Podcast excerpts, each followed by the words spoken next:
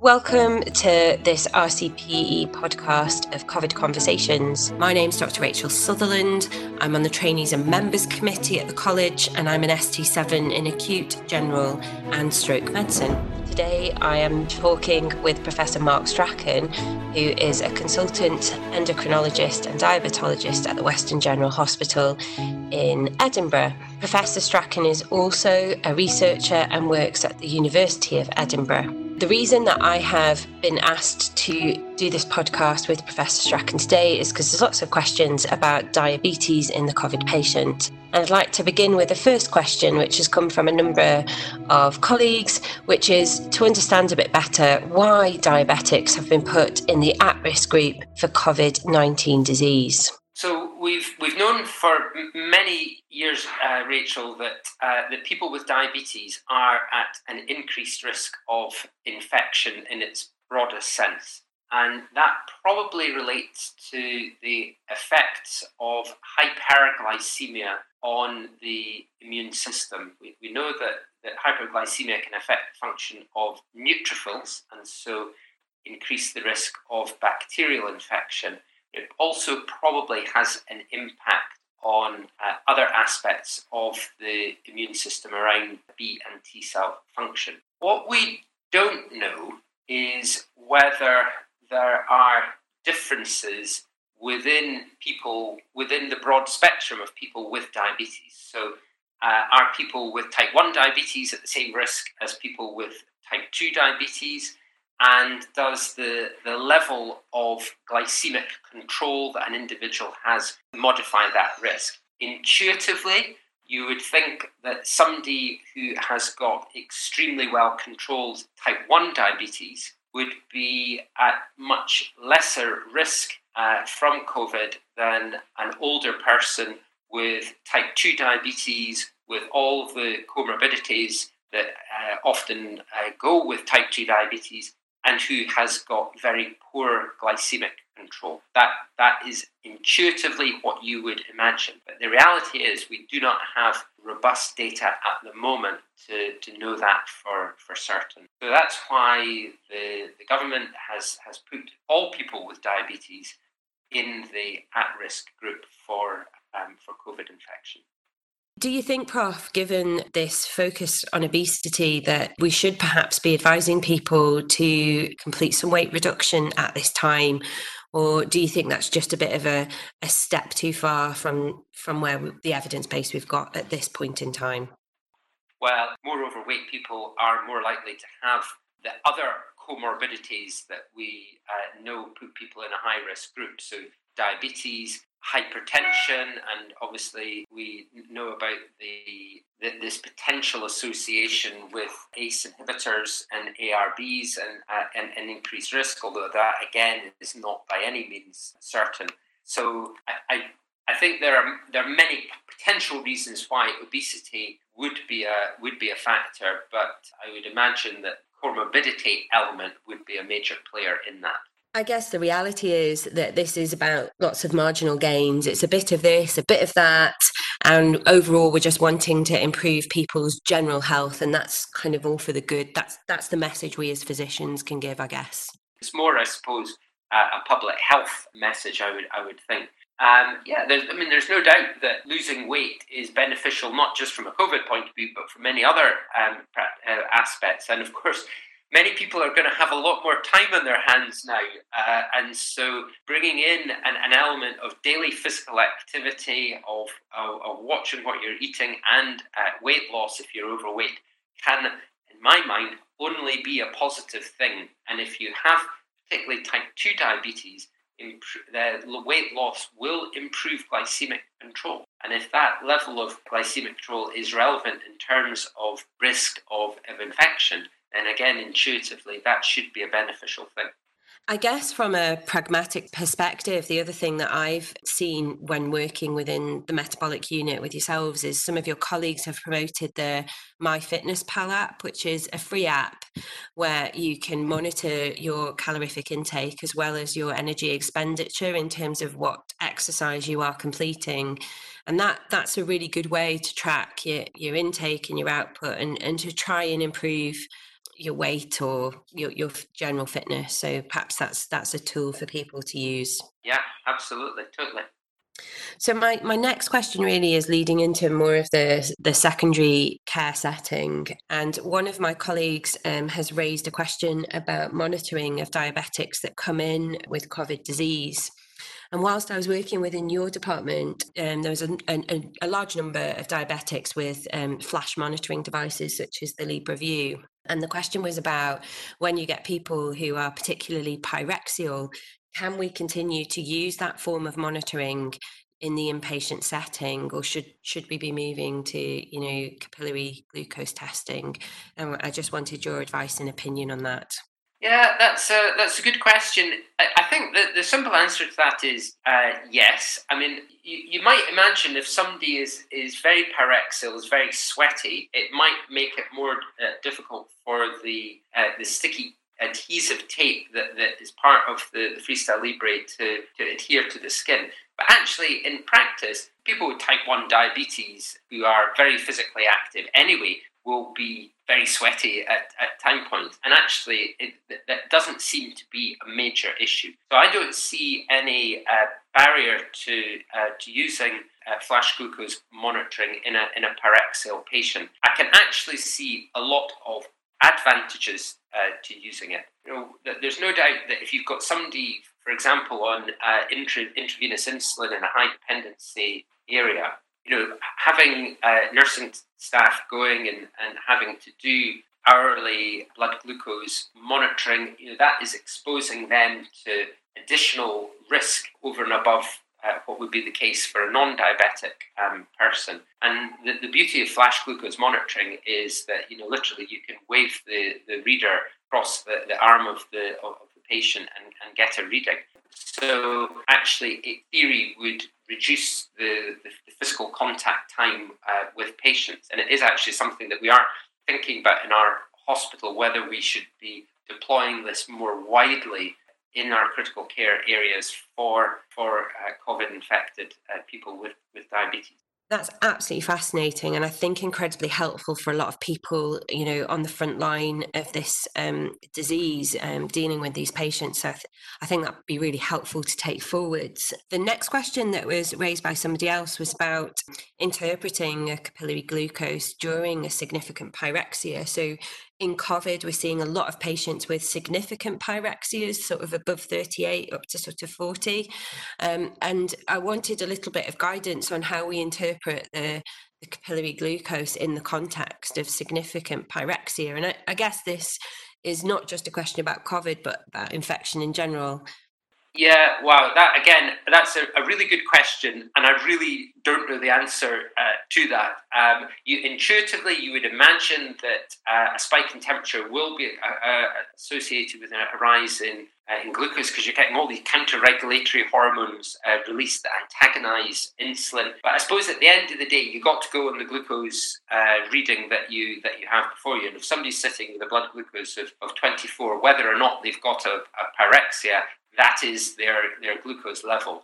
And I suspect, whilst the, the glucose may be pushed up by the pyrexia, it probably won't come down necessarily that quickly as the uh, if the pyrexia you know, declines. Uh, you know, for example, if they've been given an antipyretic. So I think you at the end of the day, you've just got to treat the, the, the, the glucose levels and not necessarily overthink or overcomplicate things. And and I am keen on one level that you know we we do minimise blood testing in one sense in people with diabetes who are in the wards if they don't need it. So uh, because again, you know that is going to increase staff contact time with uh, with infected patients. So. Uh, so I'm, I'm not a massive fan of the idea of doing multiple repeat tests, uh, and I would just be pragmatic and treat the sugar that's in front of you.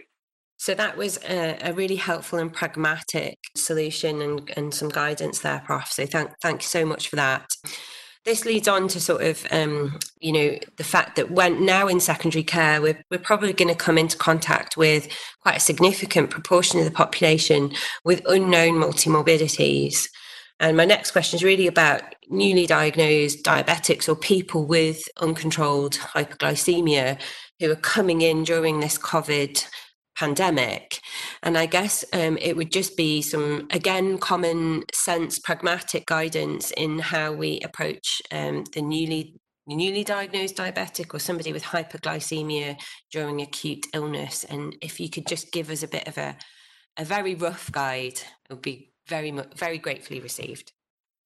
Yeah, I mean, I, I, you're right. There is, at, the end of the day, uh, if they're hyperglycemic, they're uh, whether or not they've got COVID or not, in a sense, uh, doesn't make a huge difference, uh, other than if they are very hyperglycemic, then there may be some merit in trying to normalize uh, blood sugar uh, levels, again, just around immune function. I say that without any uh, scrap of evidence to, to support that. You know, we just don't have the, the detail that improving glycemic control in uh, acutely unwell people with COVID makes a difference in the uh, in the long term. But again, intuitively, you would think it uh, you would think it, it, it, might. So broadly speaking, the approach is uh, is going to be uh, as it would in a non-COVID person. You just want to make sure uh, that the person is not uh, ketonemic or ketonuric, that they're not acidotic or ketoacidotic, uh, because those individuals will uh, almost certainly, in the, in the, context of COVID, need uh, insulin therapy either subcutaneously or intravenously. There will be a limit on the type of anti-diabetic agent that can be that can be used in more well people. And so um, agents like the, the new SGLT2 inhibitors, so that's drugs like empagliflozin or dapagliflozin, um, are associated with volume depletion. You can get a, a rare form of euglycemic ketoacidosis with them. These are not drugs that you'd want to be initiating in an acutely unwell uh, individual. Uh, metformin is obviously an issue if you've got uh, acute uh, kidney impairment. But I suspect that we'll be going back on more tried and trusted therapies such as sulfonylureas, agents like gliclazide and uh, glipizide, and insulin uh, to manage hyperglycemia uh, in uh, COVID affected individuals. I think that was a really helpful um, synopsis and an overview, Prof. So thanks for that. And I think it will be helpful for staff returning uh, to frontline medicine uh, and redeployed staff, redistributed staff from other areas. So, so thanks so much for that. And I guess this this moves on nicely. You you touched on metformin during that that discussion, and I think I want to talk about the diabetic coming in with COVID now and specific things we need to think about doing. And I guess I'd like some guidance on diabetes medications and specifically metformin. So, could you just give me your steer on how you approach the newly um, type 2 diabetic patient who comes in on metformin who's acutely unwell with COVID? Yeah, so in essence, uh, the metformin should be discontinued. There is uh, an association between metformin and lactic acidosis. It is debatable whether or not uh, metformin is a is a precipitant or whether it's a, almost like a cofactor uh, in that. Uh, but as a as a general rule, if somebody is acutely unwell, particularly if they've if they're hypoxic uh, and if they've got uh, acute kidney injury, then it's better that metformin is discontinued. And I say that because there are always alternative agents, such, sulfon- such as sulfonylurea, such as ins- insulin that can be used. And so there's no point in adding to the uh, to the burden on a, on a patient. Uh, we would generally recommend uh, stopping metformin in somebody who is acutely unwell. The same would grow, go for uh, the SGLT2 class of, of drugs, again, that's the dapagliflozin, empagliflozin, canagliflozin uh, group. Um, I would have a very low threshold for discontinuing uh, this treatment in an acutely unwell individual. And I think it's really important for us to be mindful that the majority of these patients are actually going to recover. And so, taking that guidance about cessation forwards, could you give us a steer for, you know, our primary care physicians, hopefully when these patients are discharged, when we should be looking at reintroducing these medications? Yeah, I mean, again, just being very pragmatic, you know, once the, the individual is back eating and drinking again, uh, normally they've got normal oxygen uh, and their their renal function is back to their baseline or, or near normal, um, then it's absolutely fine to, to restart these agents in, in that in that context in that situation. And, and you're right, it's important that you know we don't want people with with diabetes being discharged with very poor glycemic control uh, because that's not going to be doing them any favors in the medium to long term. Um, so I guess the next question um, that I want to move on to is about patients who are being treated for their diabetes with insulin whilst they're in the inpatient setting, um, specifically those on basal bolus regimes. And while they're in the acute phase of their disease, I just wonder if you could give us a common sense and pragmatic approach about how we should be dealing with, you know, known diabetic patients with hyperglycemia during an acute illness who are on insulin? So, um, what I would say in, in the first instance, you've got to be clear of what the targets are that you are aiming for. It's very important in people who are on insulin and sulfonylureas that people are not having episodes of hypoglycemia. There's a lot of circumstantial evidence that hypoglycemia in an inpatient context is harmful to the individual, uh, harmful in terms of potential cardiovascular events, harmful in terms of mortality. So avoidance of hypoglycemia is, is very important. But as we've discussed, at the same token, you do not want people uh, on uh, ward areas with extremes of hyperglycemia. So, broadly speaking, a, a, glucose target of between 6 to 12 millimoles per litre is, uh, is a good target for the average individual, particularly the older individual with type 2 diabetes. Some individuals with type 1 diabetes will not be comfortable with a target of, of 6 to 12 and they will want themselves to have uh, uh, more stringent targets. And that is one thing that's important to remember that, that, particularly people with type 1 diabetes are very used to managing their, their, their diabetes. So, providing they're well enough to do so, then uh, it is important to take in, um, into account the, the, views and wishes of the, of the individual. So, so, the first thing to say is be clear about the target. So, um, 6 to 12 for most people is fine. And I think it's very helpful to write on the glucose monitoring sheet or, uh, and or the insulin prescribing sheet what the target is so that people are aware of it. I think that's something we often overlook, isn't it? That defining the target and making sure that's clear for, for everybody in the allied health professional team. Yeah, Absolutely, and you know, and particularly in older, frail people who are not able to articulate that they're recognise that they're going high. Target of around six to twelve becomes even more important. What you're not wanting to be doing is hammering down blood sugar levels, trying to aim for levels of four or uh, four point five uh, on very busy ward areas, because if you do that, you will increase hypoglycemia um, um, levels on the unit. That's a really important safety thing for, for folk to be aware of when, when wards are getting busy and there's, there's pressure of time. Um, yeah, that that especially for those patients, hypoglycemia is really the risk to them rather than, you know, sugars that are running between 10 and 12, for example.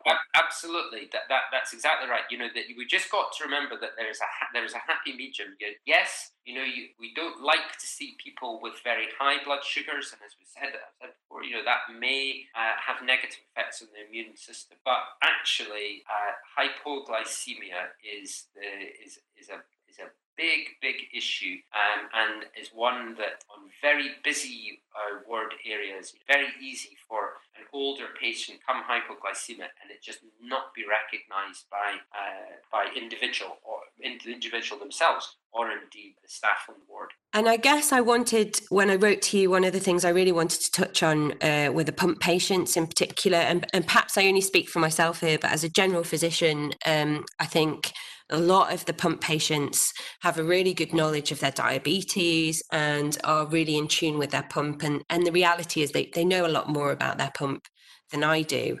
And I, you know, know that a lot of my colleagues are in a similar boat to me with that and, and are quite twitchy about pump patients admitted via the general take. And we generally get the diabetes team involved with such patients quite early on. And I wondered if you could give us a bit of a steer on how we should be approaching these pump patients, you know, the few that are there out there that come in during the COVID pandemic and what your general pointers would be about their management. Yeah, so um, you're absolutely right. People who are on pumps, by definition, have or should have a, a greater level of uh, understanding of their diabetes and of uh, their insulin therapy. At the time they were started on a pump, information about what to do with their with their pump, uh, with their insulin, uh, with monitoring for uh, for ketones when they become unwell, and that that those sick day rule uh, uh, guidelines are reinforced at, at uh, their their outpatient clinic appointments. So the, the, the, person coming in who's on a pump, if they're well enough, should be able to manage things, and actually they will almost certainly manage it better than um, medical staff on the on the wards. With no disrespect to the staff on the wards, it's just the, the reality of the situation. Uh, but obviously, if the person is obtunded and they're just not physically or mentally in a state that they're uh, able to manage their, their diabetes. And actually, in that situation, it's better that pump is switched off, the uh, giving set is, uh, is removed from the, the patient, and that they're managed with either multiple daily subcutaneous injections of insulin or if they're extremely unwell with intravenous insulin. And, and absolutely, that's the sort of thing that the uh, diabetes teams in hospitals should be able to uh, advise and assist with. But ultimately, if the individual with diabetes is not able to manage their pump themselves, then it will have to be switched off and it will have to be disconnected. And I, I, think I cut you off a little bit earlier when uh, you were starting to talk about something in relation to uh, the management of patients with basal bolus insulin. And I wonder if this is a point where it dovetails nicely back to you being able to make your point about that.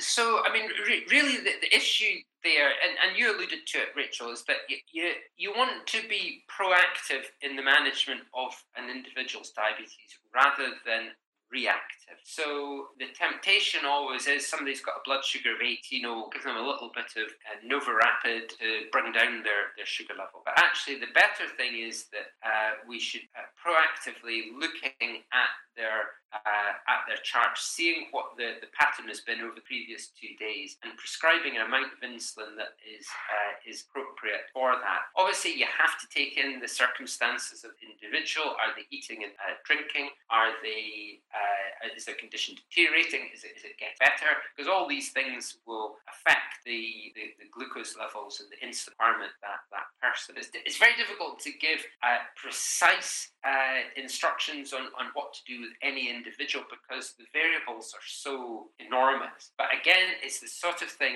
that diabetes teams uh, should be able to assist with and give advice uh, over the telephone about if uh, people are, are uncertain. I'm glad that we we captured that last point you were making, Prof. That's incredibly helpful. And and I guess the point to all this is there's always in in most hospitals I've worked a you know helpful diabetologist on the end of the phone, um, always willing and able to give you advice. The next question I have actually moves quite nicely on from there, which is about staff members with diabetes and you know of course, trusts will have their own guidance about at risk staff members, but I, I, wondered if, from a diabetologist perspective, you could give us your steer on what staff members with diabetes should be doing during this COVID pandemic. Yeah, so this is this is difficult because um, for for doctors and, and nurses and, and other healthcare professionals who've got diabetes, you know, there's a conf- there's an there's an inherent conflict there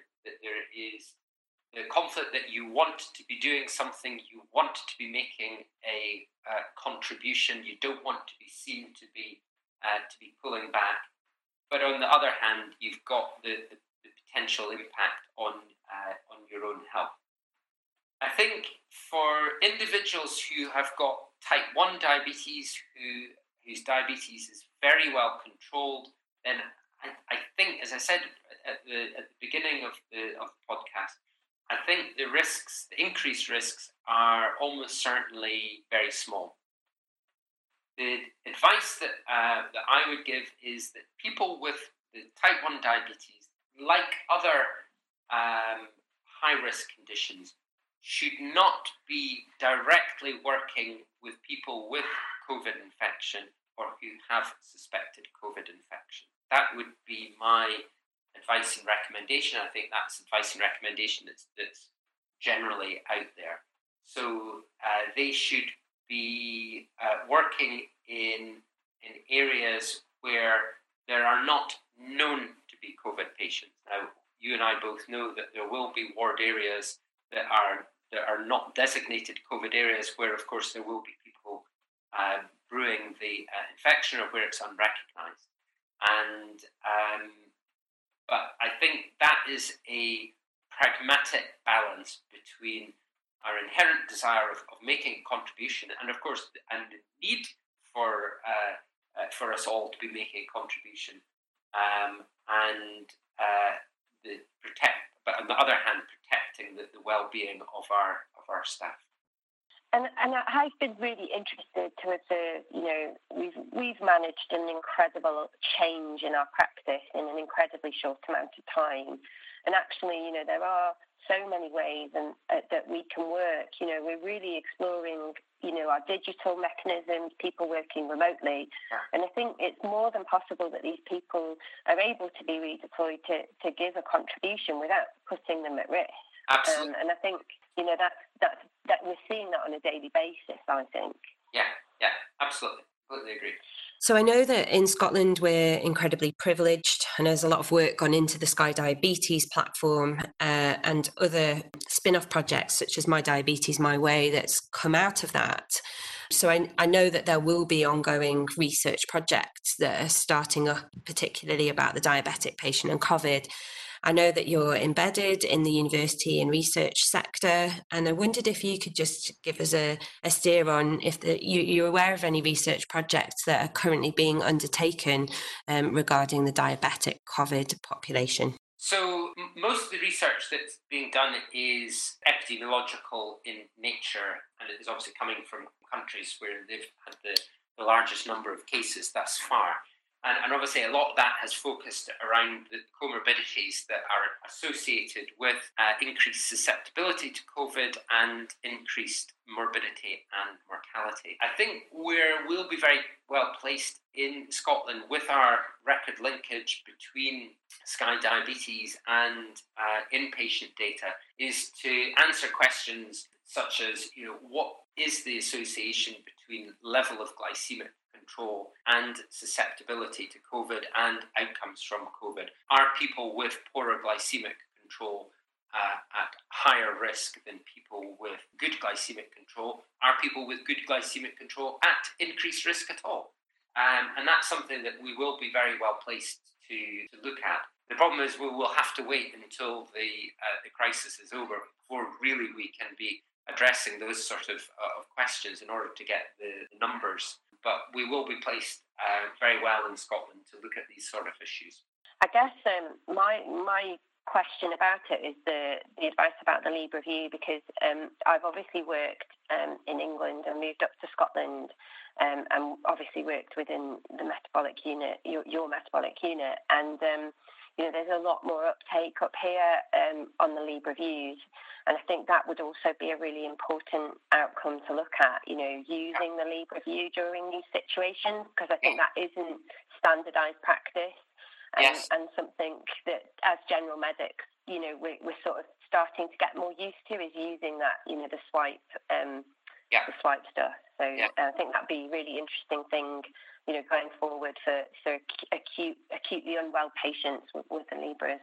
Um, yeah, yeah. Well, it's it's interesting. I you, you know, I think that as you've alluded to, Rachel, this this whole crisis, this emergency, is is forcing us to work in ways that we've never thought about doing or or have not been able to to do uh, up till now. And you know, to me, it's very clear that you know within I don't know five years or maybe even sooner in the normal run of events, um, the, the, the, flash glucose monitoring system would come, I could see that becoming the standard way that people with diabetes are monitored in a in a ward environment. Why would you do a, a, a painful and messy finger prick uh, on patients and, and do something that's only giving you a tiny little snapshot of, of what's happening to their to their blood sugar levels across a 24 hour period. And of course, so one of the things that COVID might accelerate is the, the use of technologies like flash glucose monitoring in uh, inpatient uh, environment. Yeah, it'd be interesting to see if that sort of thing does happen in the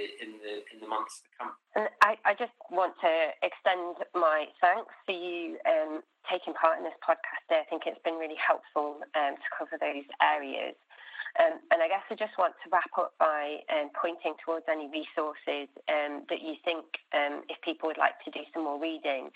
I personally found the Edinburgh Diabetes and Endocrinology resource page. Um, it has a tab link down for professionals and that's you know got got lots of really excellent how-to guides on there that that you know I've found helpful in my clinical practice. Are there, are there other things that you would um, point us to? Another podcast, perhaps, on diabetes that you know um, you you would advise for the uh, general physician?